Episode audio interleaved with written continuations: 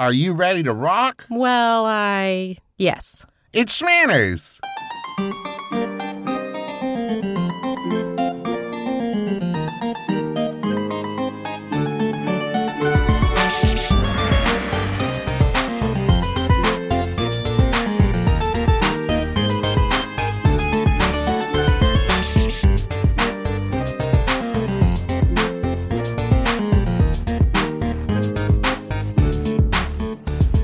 Internet. I'm your husband host, Travis McElroy. And I'm your wife host, Teresa McElroy. And you are listening to Schmanners. It's extraordinary etiquette. for ordinary occasions. You join us already in books. Hello, my dove.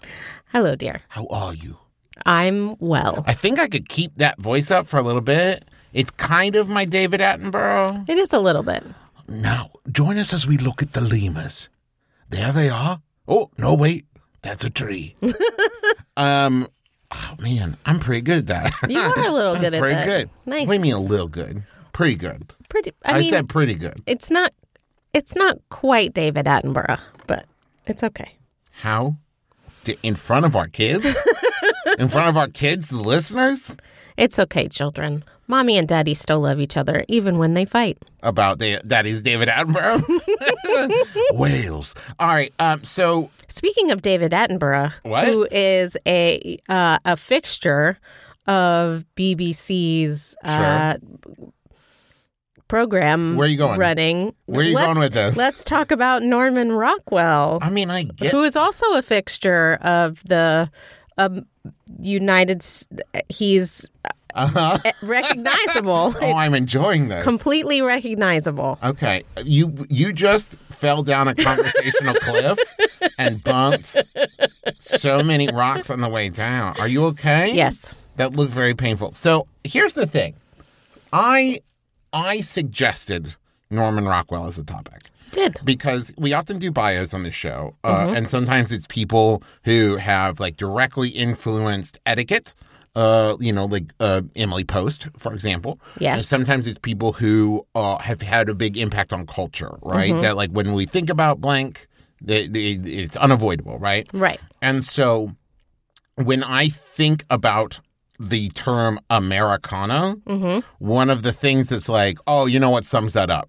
Norman Rockwell. I Well, think that's right. I think Norman Rockwell's art had, and this is where it gets weird, right? Because I don't know anything about him beyond like him having a very definite visual style Mm-hmm. that like you see it and like you're like that's Rockwellian, right? It's a real illustrative style, and we'll we'll go through it. But Um, here, but here's the reason okay. I think it has an impact is as someone who did not grow up in the time that Norman Rockwell captures in his illustrations, it has become a like that is what I picture Mm-hmm. when I think of those things. It's a lot like I was thinking about it this morning. It's a lot like Jean Shepherd uh, and and specifically Christmas Story yeah, where it's like a time way before me, Mhm. and it has become a reference point for me with no idea if it's accurate or not. Right. Well, I mean, it's it's also a little bit like the movie Grease, right? Which is a portrayal of the '50s through a '70s lens.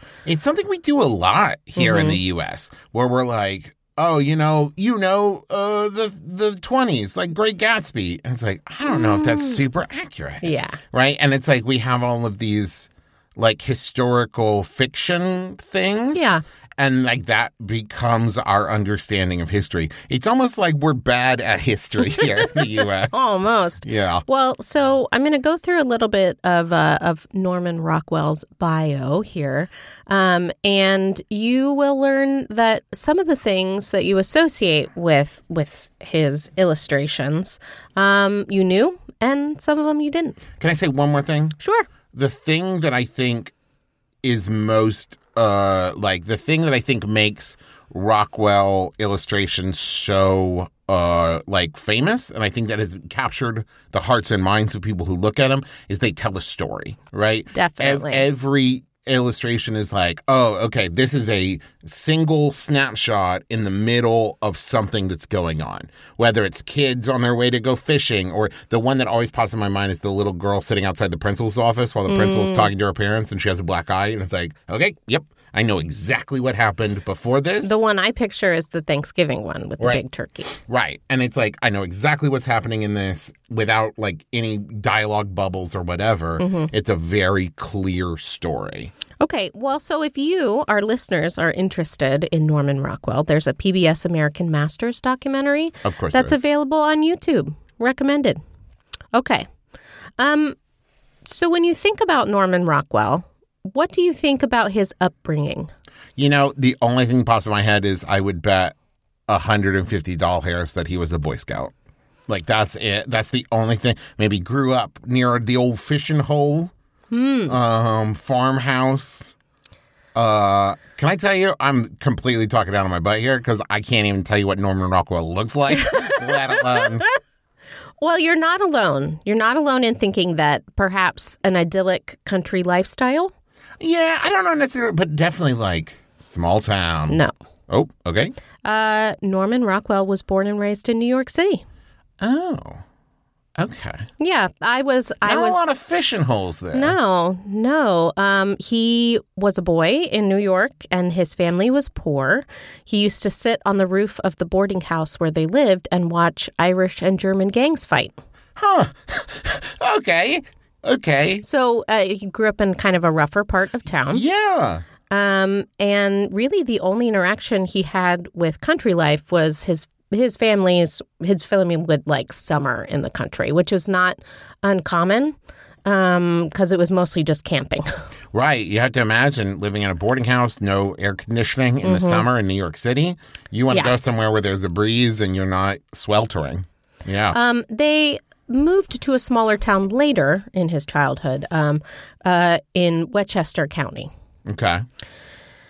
So, as a child, he is quoted as saying, I was a lump, a log, a long, skinny nothing, a beanpole without beans. All I had was my ability to draw.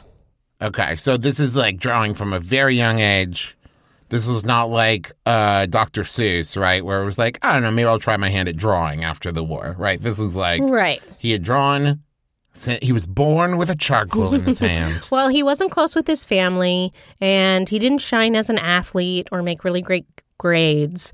Um, but this wa drawing was kind of like how he passed the time, how he had fun, Yeah. and what he later became really, really good at and famous for. Yes. Um, so he had, he obviously had some stellar talent. Excuse me. um, but like I said, his grades were poor. Yeah. Um, he was called to the principal's office in early high school, and the principal sat him down and said he either had to get serious about school or he had to drop out and go to art school. Okay. That I, if you hadn't said the art school part, I was going to be like, not very good, principal. Hey, get serious or like stop wasting our time. Well, unfortunately, high school uh, still is a numbers game, and a Yeah. lot of failing students are um, kind of coerced into dropping out before graduation, or you know, or uh, suggested that they get their GEDs because the high schools want those good numbers. Mm. Anyway, Mm-mm-mm. um, so he did go to art school. Um, but it's really awesome that he only had two years of high school education and he really like excelled in like the social strata, right? So he had a lot of social commentary, he had a lot of thoughts about the world, and he wasn't quote highly educated, which well, is pretty cool. you know, here's the thing, and I, I, I, what I'm about to say is a dangerous, dangerous thing to say, right? Because it's something, uh, especially as like a theater kid uh, who went on to get their theater degree. It's a discussion that happens a lot with Mm-hmm. artists, which is like, well, who even needs school? And the answer is people do.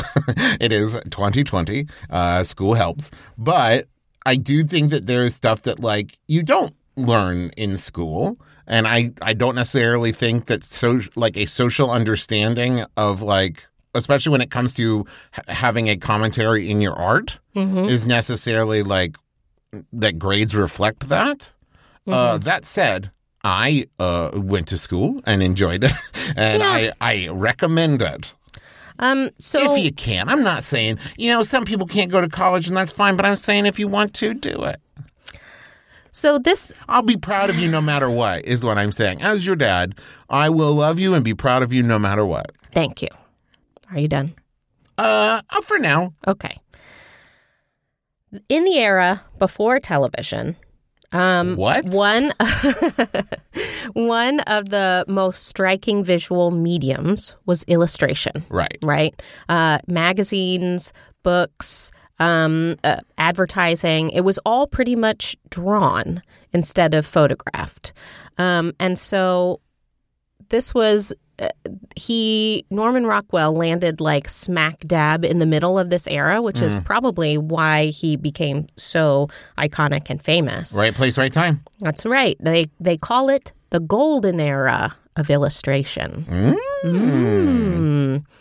Um, he went straight into illustration. Basically, a lot of people go to art school to like become like a you know a classical painter or you know study impressionist style or whatever um, but he was really good at illustrating and they were really happy to have him You know, it, it's so interesting. I guess I've never thought about it before, but now it's really clicking for me that probably another reason he is so iconic is that his art was like going to people's homes all the time, right? It wasn't like hanging in a museum that you had to pay to go see. It was on magazines and in ads and, you know, everywhere. And so it just was so, so uh, omnipresent that it became definitive of like the time period. absolutely I've and never it, thought about that before. It makes complete sense. and it also really helped that he was fast Yeah. he had a really great turnaround period. Um, and so he could produce beautiful and thought provoking art uh, by age 16, 17. And by age 19, he was the editor of a publication called A Boy's Life. Oh, wait, A Boy's Life. That's that's the uh, the Boy Scout magazine. I used to get that. My favorite part of Boy's Life was the ad stuff on the back where it was like, you could get binoculars, and, you know, X-ray specs or whatever. I love that stuff. Uh, but he's not he's not as well known for A Boy's Life as he is for the Saturday Evening Post. yeah, that's what I was going to say. That's what just- you were going to say. I, I jumped into it. And he was only 22 when he gathered up samples and took them to the Saturday Evening Post. Oh wow, Yeah. man, I haven't done anything with my life. Hey, you've done lots of stuff. That's true. And you know what I'm going to do now? A thank you note to our sponsors.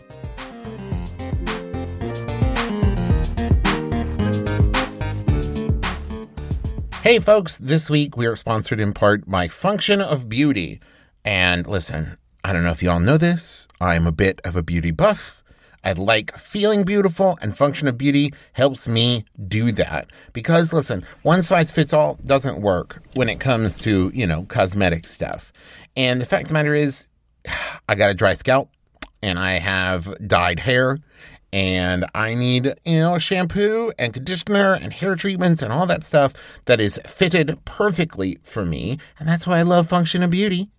Because first, you take a quick but thorough quiz and tell them a little bit about your hair goals. You can even choose the color and fragrance you prefer. I went with like a purple color because it matched my purple hair and it has like a mint thing going on and I love it very much. And then your personalized formula is blended, bottled, and sent right to your door in a cute customized bottle. Mine says Function of Travis, and I once again love it very much. Function of Beauty uses only clean ingredients and all of their formulas are vegan and cruelty free. They never use sulfates, parabens, or any harmful ingredients. So what are you waiting for? Go to functionofbeauty.com slash schmanners to take your quiz and save 20% off your first hair care order. One more time, go to functionofbeauty.com slash schmanners to let them know you heard about it here on our show and get 20% off your first hair care order. That's functionofbeauty.com slash schmanners. We are also sponsored in part by DoorDash. You know, we got two kids. It can be stressful figuring out what's for dinner. And sometimes you look at the fridge and you think, my four year old's not going to eat any of this. And you know what? Neither am I, because I'm going to use DoorDash. And you can continue supporting restaurants in your community, which is another plus. And it's safe, which is another plus, because they now have a contactless delivery setting where they just bring it to your door, they let you know it's there, they leave, you open the door, you get it, and you don't have to interact with them directly. Um, and once again, you can support those restaurants that you love. All you got to do is open the DoorDash app, choose what you want to eat, and your food will be left safely outside your door. So right now, our listeners can get $5 off their first order $15 or more and zero delivery fees for their first month when you download the DoorDash app and enter code SCHMANNERS. That's $5 off your first order and zero delivery fees for a month when you download the DoorDash app in the App Store and enter code SCHMANNERS. Don't forget, that's code SCHMANNERS for $5 off your first order with DoorDash. We also have a Jumbotron this week. We want you to tune in weekly to the Kingdom of Thirst podcast with Abigail Kelly to scratch that romance itch. Welcome to the Kingdom of Thirst podcast, where we celebrate no- romance novels, the outrageous, the lurid, the bone melting, and everything in between. Every week, host Abigail Kelly chats with a romance novel rookie to break down a book of her choice in a loving, adult flavored book report. She expects to win them over to the side with all the smooching while making them laugh along the way. Find us on Instagram or Twitter at, at Kingdom Thirst and at Kingdom of Thirst wherever podcasts are available. Hey, I'm Jarrett Hill, co host of the brand new Maximum Fun podcast, Fanti. And I'm Tre'vell Anderson. I'm the other more fabulous co host, and the reason you really should be tuning in. I feel the nausea rising. To be fanti is to be a big fan of something, but also have some challenging or anti feelings toward it. Kind of like Kanye. We're all fans of Kanye. He's a musical genius, but like, you know. He thinks slavery is a choice. Or like the real housewives of Atlanta. Like, I love the drama, but do I want to see black women fighting each other on screen? Ew to the nah, to the nah, nah, nah. We're tackling all of those complex and complicated conversations about the people, places, and things that we love. Even though they may not love us back. Fanti, Maximum Fun, podcast. Ow. Okay, when we last left off, we were talking about all the amazing things I've done with my life. What are some other things I've done with my life? Uh, well, you can't really um, quantify it because it exists in the ether, the internet. if you don't want to talk about how good my life is, that's fine. Uh, It's you great. ha- I you got a great wife. You got, I got a great two great wife, kids. two kids, two dogs, one cat. I mean, your house is full. Two full. I'm going to get rid of one of those, and I'm not going to tell you which one. Um, all right. Here we are in the year 1916. Woo, woo, woo, woo, woo, woo. That's us traveling back to 19, 19 what year? 1916. And the Saturday Evening Post was considered the absolute highest honor in the illustration world. I have no concept of when anything happened. You say 1916, you might as well say in ancient Rome. When Americans are so bad at history. Why don't I I went to school. Why don't I know anything? oh man, this is a real roller coaster episode for me. oh boy. Um, by the way, uh, we talk a lot about quote the Post, which is a, a name for a lot of different newspapers. Right. Just like times. Um, so w- I'm going to refer to as the Saturday Evening Post as the Post. Uh, please, you know, there's also the Washington Post. There's the, all the, all of these There's other the ones. fence post. Nah. But this, I'm talking about Saturday Evening Post. Okay. Um, so he was accepted. Uh, excuse me. Okay, wait. I need to back up a little bit. If you watch interviews, Norman Rockwell talks about his own awkwardness and nerves, saying that he had a special box made for um, carrying, well, he made it himself, carrying his his work to and from editors and things like that. Um, and he says that he must have looked like some skinny boy bringing in a, a funeral contraption to his meeting because there was this this box, huge, huge box, little guy, right? Um, and he was so nervous going to the post that he was surprised that he they even like accepted his work at all. Um, and art historian Karal Ann Marling said this would be sort of like winning an Oscar the first time you made a movie. Oh wow. Um, and so he really won the illustration career lottery. They only used uh, red and black in their color prints at the time, the Post did. Um, but mass color printing is really where Norman Rockwell is about to shine. Oh, right? yeah. Uh, he Detail. Detail. is that dude's middle name. Exactly, exactly. Norman Detail Rockwell. It was I almost said Reedus. Norman Reedus, a completely different person from Norman Rockwell. Yes. Yes. Um, so once the colorized detail printing was available, the sky was the limit for him. It was perfectly set for him to become an icon.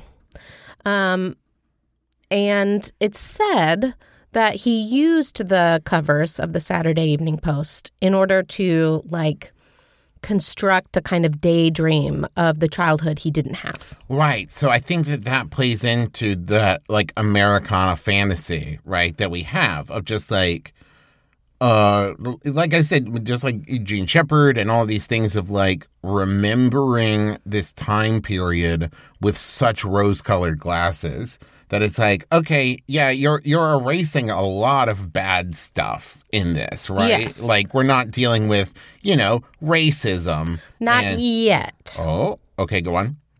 Um, so this period is kind of like uh, Norman rewriting his own history, kind of like reparenting himself is the therapy term. And Karal Marling says, you don't get the sense when you read Norman Rockwell's autobiography that he had this kind of idyllic barefoot boy with a cheek of tan upbringing for so many years. About the first 15 years of his career, he created this mythical, wonderful land of mischievous boys and mm-hmm. dogs. And is that fake or real? In some emotional way, Rockwell is painting an emotional truth.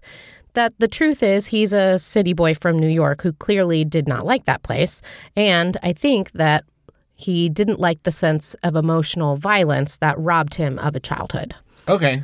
Yeah, I mean, I think that there's a reason that his art resonated the way that it did. I think a lot of mm-hmm. people were experiencing that in America at that time. This idea of this, and oh man, once again, there are historians and people smarter than me that could speak to this, but I imagine a loss of innocence at this time as we moved from the very late 1800s into the early 1900s, and we're having to deal with a lot of stuff that we had not dealt with before. You know, world wars and uh, depressions and things like this, where people would see this kind of idyllic uh like i i either remember my childhood being like that or wish i had gotten to experience that where it becomes an escape in and of itself Exactly. It was comfort personified. Right. Right. So we think about the Norman Rockwell painting as, ah, the good old days. But even those days weren't the good old days. they didn't exist It wasn't the, real. the, the things that the things that norman rockwell like created were in a perfect world that's what my memory would have been. Literally like that's what he was doing. Right. and so people see that and they want to remember this perfect world that didn't exist. So after a while, you couldn't throw a stick without seeing a Norman Rockwell illustration. okay when did zooey deschanel get here? that What? No, that wasn't Zooey. That was It, just. it sounded very like your Zooey Deschanel impression. I guess it did, but I mean, it You're was. sorry. Char- no, that's that's April Ludgate. It was. April Ludgate is what I was going for. Okay. Um, and even and then since uh, you you couldn't go anywhere without seeing his illustrations, he also started to get a little bit of money. He Yeah. moved to New Rochelle. New Rochelle. yes, a suburb of New York where many famous illustrators had settled. that feels very. Is New Rochelle in Great Gatsby, or is that just? Uh, isn't it in? It's like New Egg or something, right? Yeah, but I, I feel long. like New Rochelle is in what's that Upstate? musical? Two ships passing, Oh, oh, ragtime. ragtime. Okay. Um, isn't it? Maybe I'm I have no idea. Who cares? maybe Go I'm on. making that up. Anyway, okay. Uh, and it is there that he met Irene O'Connor. Um, Irene was his first wife. He would go on to marry three times. Uh, but he told his son, New Rochelle's Catch Me If You Can. ah, okay. Um, he told his son that his and you were right. Ragtime. first wife was more of an impulse decision than really a deep romance. Oh, cool. What a cool thing to say, Norman. Well, I mean, here's the thing things were on the up and up for him, Right. right? He was becoming like he was his art was everywhere. He was working at the post. He had moved to New Rochelle. Like this was And it just sounds like he's pretty young at this Yeah, point. Like yeah. mid 20s. this was just the thing that seemed to be next. And you know, it once again makes sense. Not not to psychoanalyze too much here, but hey, if that's what we're doing. If you're looking for an idyllic, like ideal life that you didn't have growing up, Yeah. you know, house, life, living in the, you know, like these are the things that you're like, I've got it now. Money, marriage, house, like I'm doing it. I'm capturing this thing I didn't have. Whether it's actually the thing you want or not is not really your concern at that point. Yeah. Right. It Makes seems. sense. It seems. I mean, she was a pretty young school teacher, and um, it it seems that their relationship just wasn't very close. Yeah. Uh, it is said that they lived a fairly carefree lifestyle that sometimes included affairs for both of them. I wonder if nowadays they would have been polyamorous. If that would hmm. have been if if if for a couple like them, polyamory would have made for a healthier marriage. Mm-hmm. Hmm. Mm-hmm. Mm-hmm. Um, so this is the 1920s. Norman is traveling all over the place. He goes to Europe, Central America, North Africa, lots of other places. Um, and you can actually see in a lot of his illustrations from the period that the the children and dogs are, are daydreaming or sitting at a typewriter or holding a book with a cloud above their head, right? That they're imagining themselves in the story they're making. This is something we saw uh, with Agatha Christie too, Yeah. right? Is like she went to Egypt after her divorce, I believe, and then it was like, well, I love this place, and so so many of her books after that, like she had a bunch of books set in Egypt, set in you know that that part of the world for a while because she was just so in love with it. Right. Um, the traveling really didn't do much for his marriage. Yeah, that'll happen. Yeah, yeah, yeah. Um, and so his his marriage to Irene ended in late 1930s. Um, and Norman was sorry in late 1930, the year 1930. Uh, and Norman was ready to, you know, try as his bachelor. He was going to bachelor around. He was going to yeah, bachelor around a bit. But love found him. Oh, when you least expect it. Less- this month on Hallmark Channel, Less than drawing a month conclusions. and a half after drawing conclusions would be the name. Drawing conclusion. Drawn together. No, drawn, together. together. Drawn that together would be better. Um, less than a month and a half after his divorce, he met Mary Barstow. And according to their son, they were engaged a week later. Wow. Yeah. Um, and the New York Times ran the story as Mary Barstow, California socialite, marries artist. Okay. I, you know what? Good for you, Mary Barstow. Yeah. Um, and the couple had three sons. Um, and he was, you know, like we said, living the life he thought he always should have. Yeah.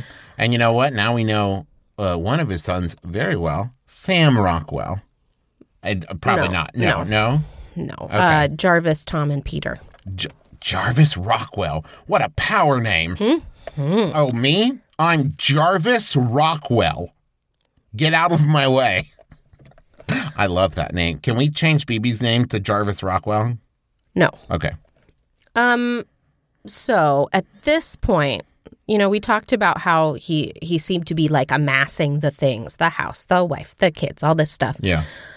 But he wasn't really fulfilled artistically at this point. I mean, his stuff was everywhere, but it's not like it was hanging in museums or like this was not the age of like Norman Rockwell poster prints. Yeah. He was basically just selling reproduction rights to his work to different magazines, Yeah. right? Um, so he wanted to get back to the soul of his work. And what do you think that artists do when they want to get back to their the core of their art? What do I think they do? Yeah. Where do they go? Home. No. No, they go to Paris. Paris. And this time he took his family with him. ah, so he liked them better this time. I think so. Okay. Um so they all settled in Paris, and his Ah, ambition. Perry. Paris. His ambition was to Wait, and this is the 1930s? Yeah. Oh, starting to be pretty troubling over there in Europe, Norman. Uh-huh. Are you sure about all this, Norman? Yeah. Um. Well, he didn't stay there long. Okay, good. So, um, he wanted to transcend the confinements of popular illustration. Okay, sure. I bet that's uh that's the kind of thing that now, looking back on someone like Norman Rockwell, you're like, oh, totally pure artist. But I bet then, if like he said that to a friend, he'd be like, all right, Norm, all right, we get it, man. Just go enjoy Paris, dude. Okay, we get you want to transcend, blah blah blah. Just have some absinthe and you know enjoy yourself. Um, he he continued painting his own personal American dream even through the Depression. Um, and it it's thought that at this point in Paris, he really he didn't like expand his horizons. He he concentrated them. This is when his par- his paintings get very very detailed. Um, and uh, I mean, it's painstaking, really, what he's doing at this point. Um, and the charm starts to wear off. Okay, how so? Well, so he wanted people to have the picture of the American like unity and virtual and spirit, Mm, but I mean it's the depression. right. Um and so he his his work doesn't sell as well. Well, this as is a thing should. that we see in pop culture a lot, right? Yeah. Of just like there is a oh, the, we love these beautiful memories and this beautiful idyllic, and then at a certain point there comes a like, hey, this isn't the right time for that. This is the time for addressing what is going on in actual society now, and then we swing back to like, ah, now we're back to be like you see it all the time in in the the swing of art throughout the centuries. Mm-hmm. Um, and so he at the the family at the end of the 1930s moves back to the U.S. and they settle in Arlington, Vermont. Uh huh. Interestingly, he really was just gonna like buy them a vacation home, but he fell in love with the area and decided to stay as well. Well, who wouldn't? Arling, beautiful Arlington, Vermont. You, I've talked about it on this show numerous times. The most beautiful city in America. Uh, they have the the trees and uh, all the all all the streams, Sure. and I love the grass there. All the grass, it's delicious. So, uh, and this is where his workaholic energy really pays off. Um, first, he found a community in Arlington that he really enjoyed. Um, he made lots of friends, and people happily posed for him. And, you know, he really developed friendships that he hadn't had before. Um, but the one thing that really deepened his work emotionally World War II. yeah, yeah, yep, yep, yep. That'll happen. Yeah. Uh, people in Arlington were deeply affected by the war, as were a lot of people. Um, And you have to think right now we're swinging back toward this like patriotism and like getting people to enlist and feeling strong about your country and very Americana. right. And this is where Norman Rockwell goes into his Willie Gillis series. Excuse me? Willie Gillis. Okay. Uh, it's a character that he created as kind of like a, a frame of reference for his artistic experience. Um, he was an innocent faced young military private with a dopey smile um, who graced the post cover several times. Um, and he went off to war to save his country. And, you know, there was lots of, um, lots of that, you know, go America over there, like all that kind of Over stuff, right? Oh, yeah. Um, but the thing that made Willie Gillis different was that he never fired a gun. Oh, I'm looking at a picture of Willie Gillis right now. Indeed. Uh, he was never portrayed in battle. He was not like liberating France or, or like storming the beaches. He didn't shake Winston Churchill's hand. Um, but he would be doing things like Cat's Cradle or reading his hometown newspaper or um, being, you know, doing kitchen duty. Uh, and, he, and Rockwell hoped that this portrayal of the hometown boy away from home would help people feel better Yeah. about the yeah, war. You had to think at this point, a lot of people uh, had family members over there, had sons, had uh, husbands over there, and we weren't able to like text back and forth or email or call easily. You were waiting on letters if they got through. So being able to once again project your you know hope for safety and happiness onto this character is providing an idyllic escape that at this point people were looking for. Yes. Um, and so the Norman would only paint one battle scene in his in his painting career, and none of them are for are through Willie. Um, so the the next like milestone in this career was when FDR gave his four freedom speech freedom of speech, freedom of worship, freedom from want, freedom from fear. Um, and he wanted to do something big, right? Norman wanted to do something. Um, and so this is the Four Freedoms paintings. Can you look Yes, it up? Take a pull it up. look. Uh, they represented a tenant of uh, each of FDR's dreams. So the first one is a man standing confidently in a town hall meeting for freedom of speech. Um, and there are a large group of people facing the same way with their hands uh, clasped almost in prayer for freedom of worship. Oh yes, yes, yes. Okay, Yes. I know this one. We've I've seen this one. hmm Freedom from Fear is a sweet portrait of a young father and mother safely tucking their sons into bed. And here comes the the one that I always think of: the freedom from want. Right. It's the table of the fam uh, table full of family smiling as they, you know, lay into a huge Thanksgiving turkey. Um, and I think that's that's pretty cool. I I guess I always assumed that that was kind of like Thanksgiving week run.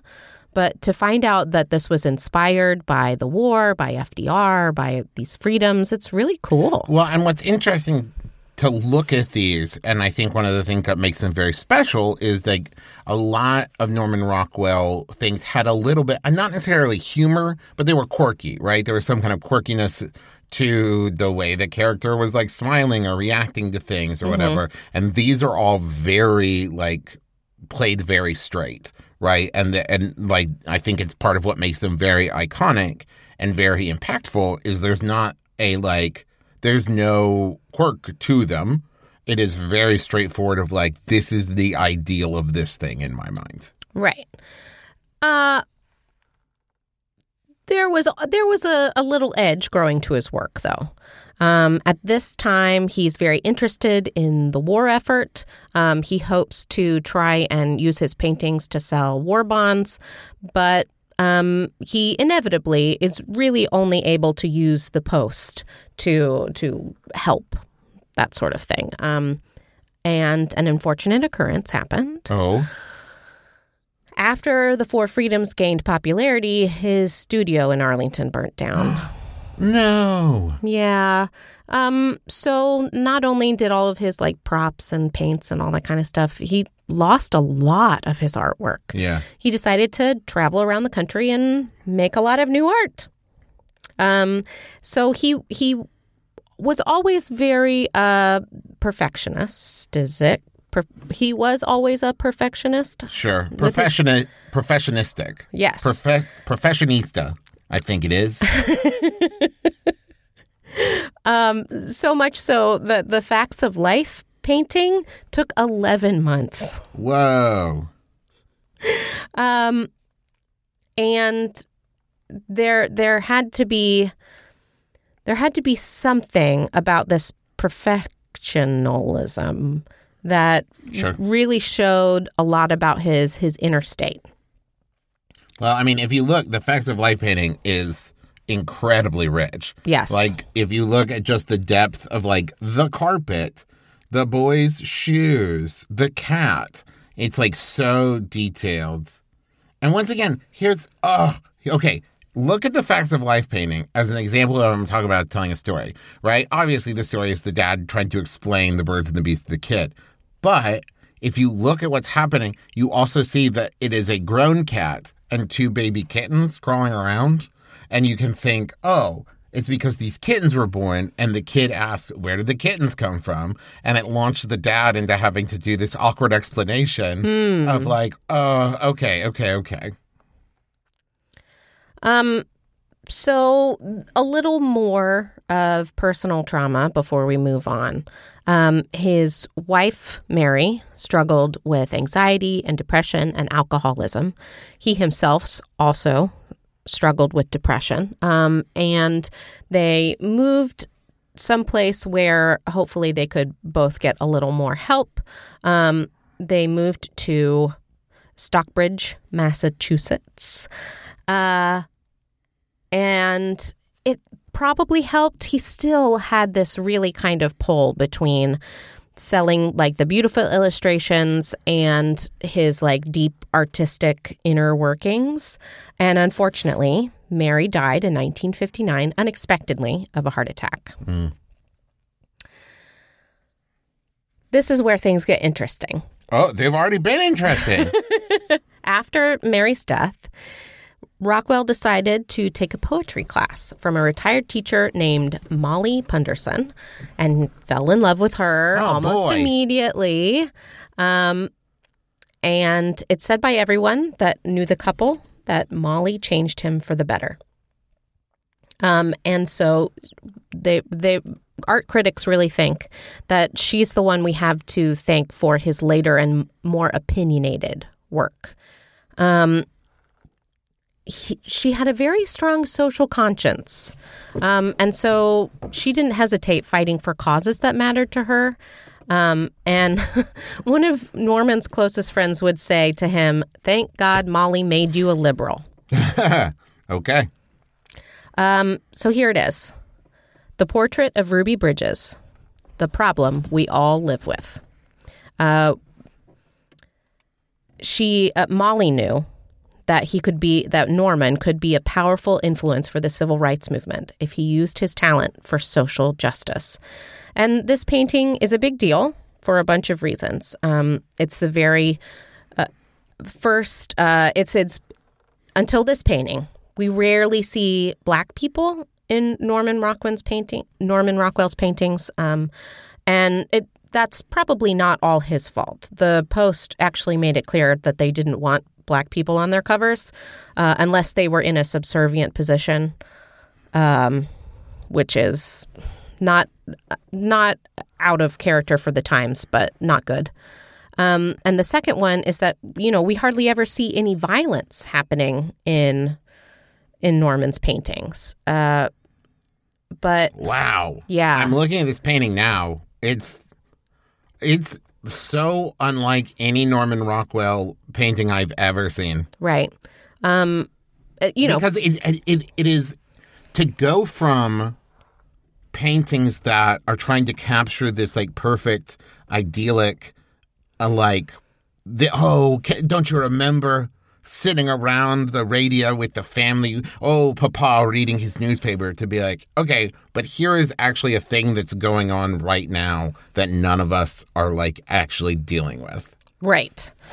Um, so this is when he starts working, uh, starts painting more of the civil rights movement, um, and this is when he, his paintings start to come to terms with instead of the myth, the ideal that he had like dreamed up, he started actually painting the America that people were living in.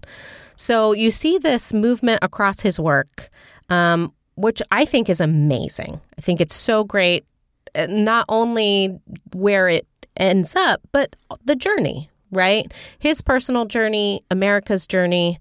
It's great. He uh, did illustrations for NASA. He did illustrations for the Peace Corps, um, and picked up brand deals with colored telef- televisions. oh boy Uh, Purina cat food was his big thing. Yeah, all right get paid yeah, right. Um, so if you know where to look, you can see that much of Rockwell's work is profound tributes to common people living through history, right? Um, and this is kind of why people try and like hold him up as some kind of like conservative icon.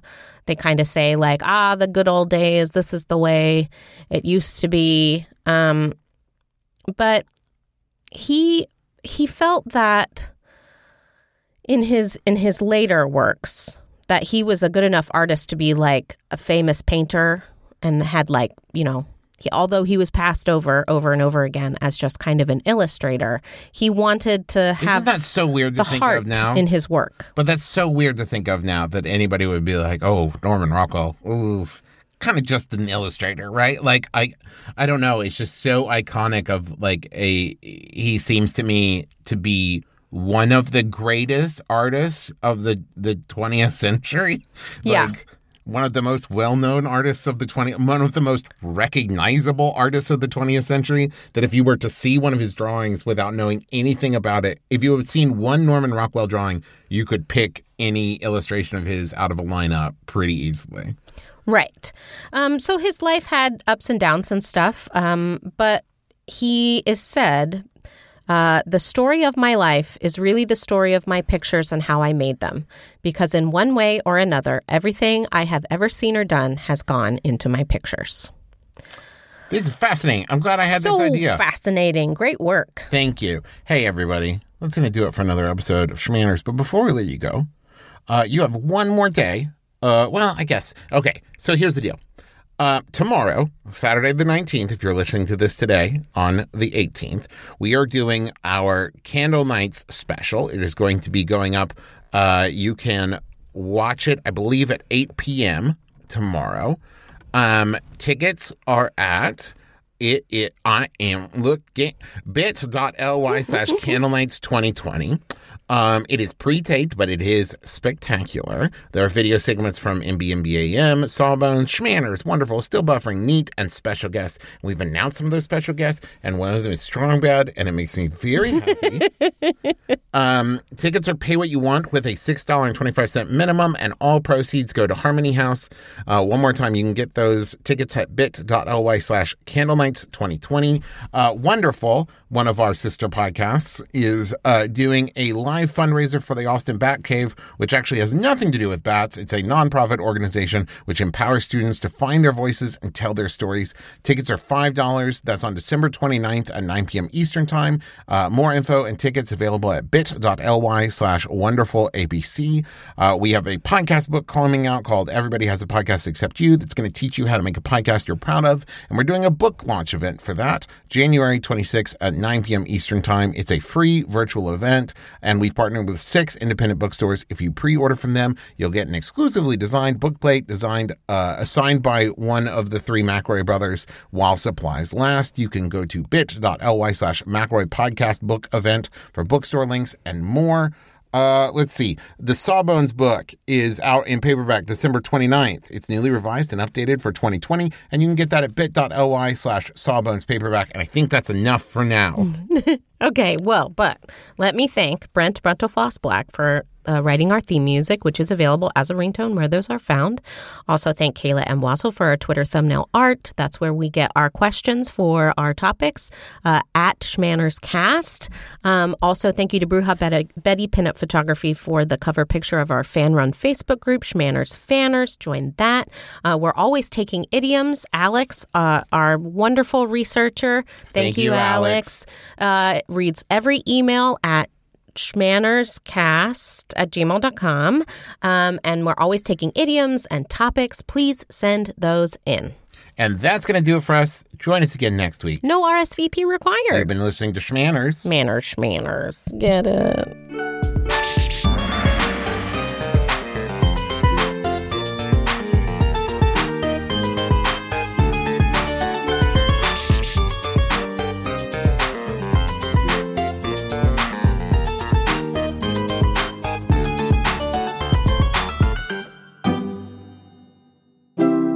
MaximumFun.org. comedy and culture. Artist owned. Listener supported.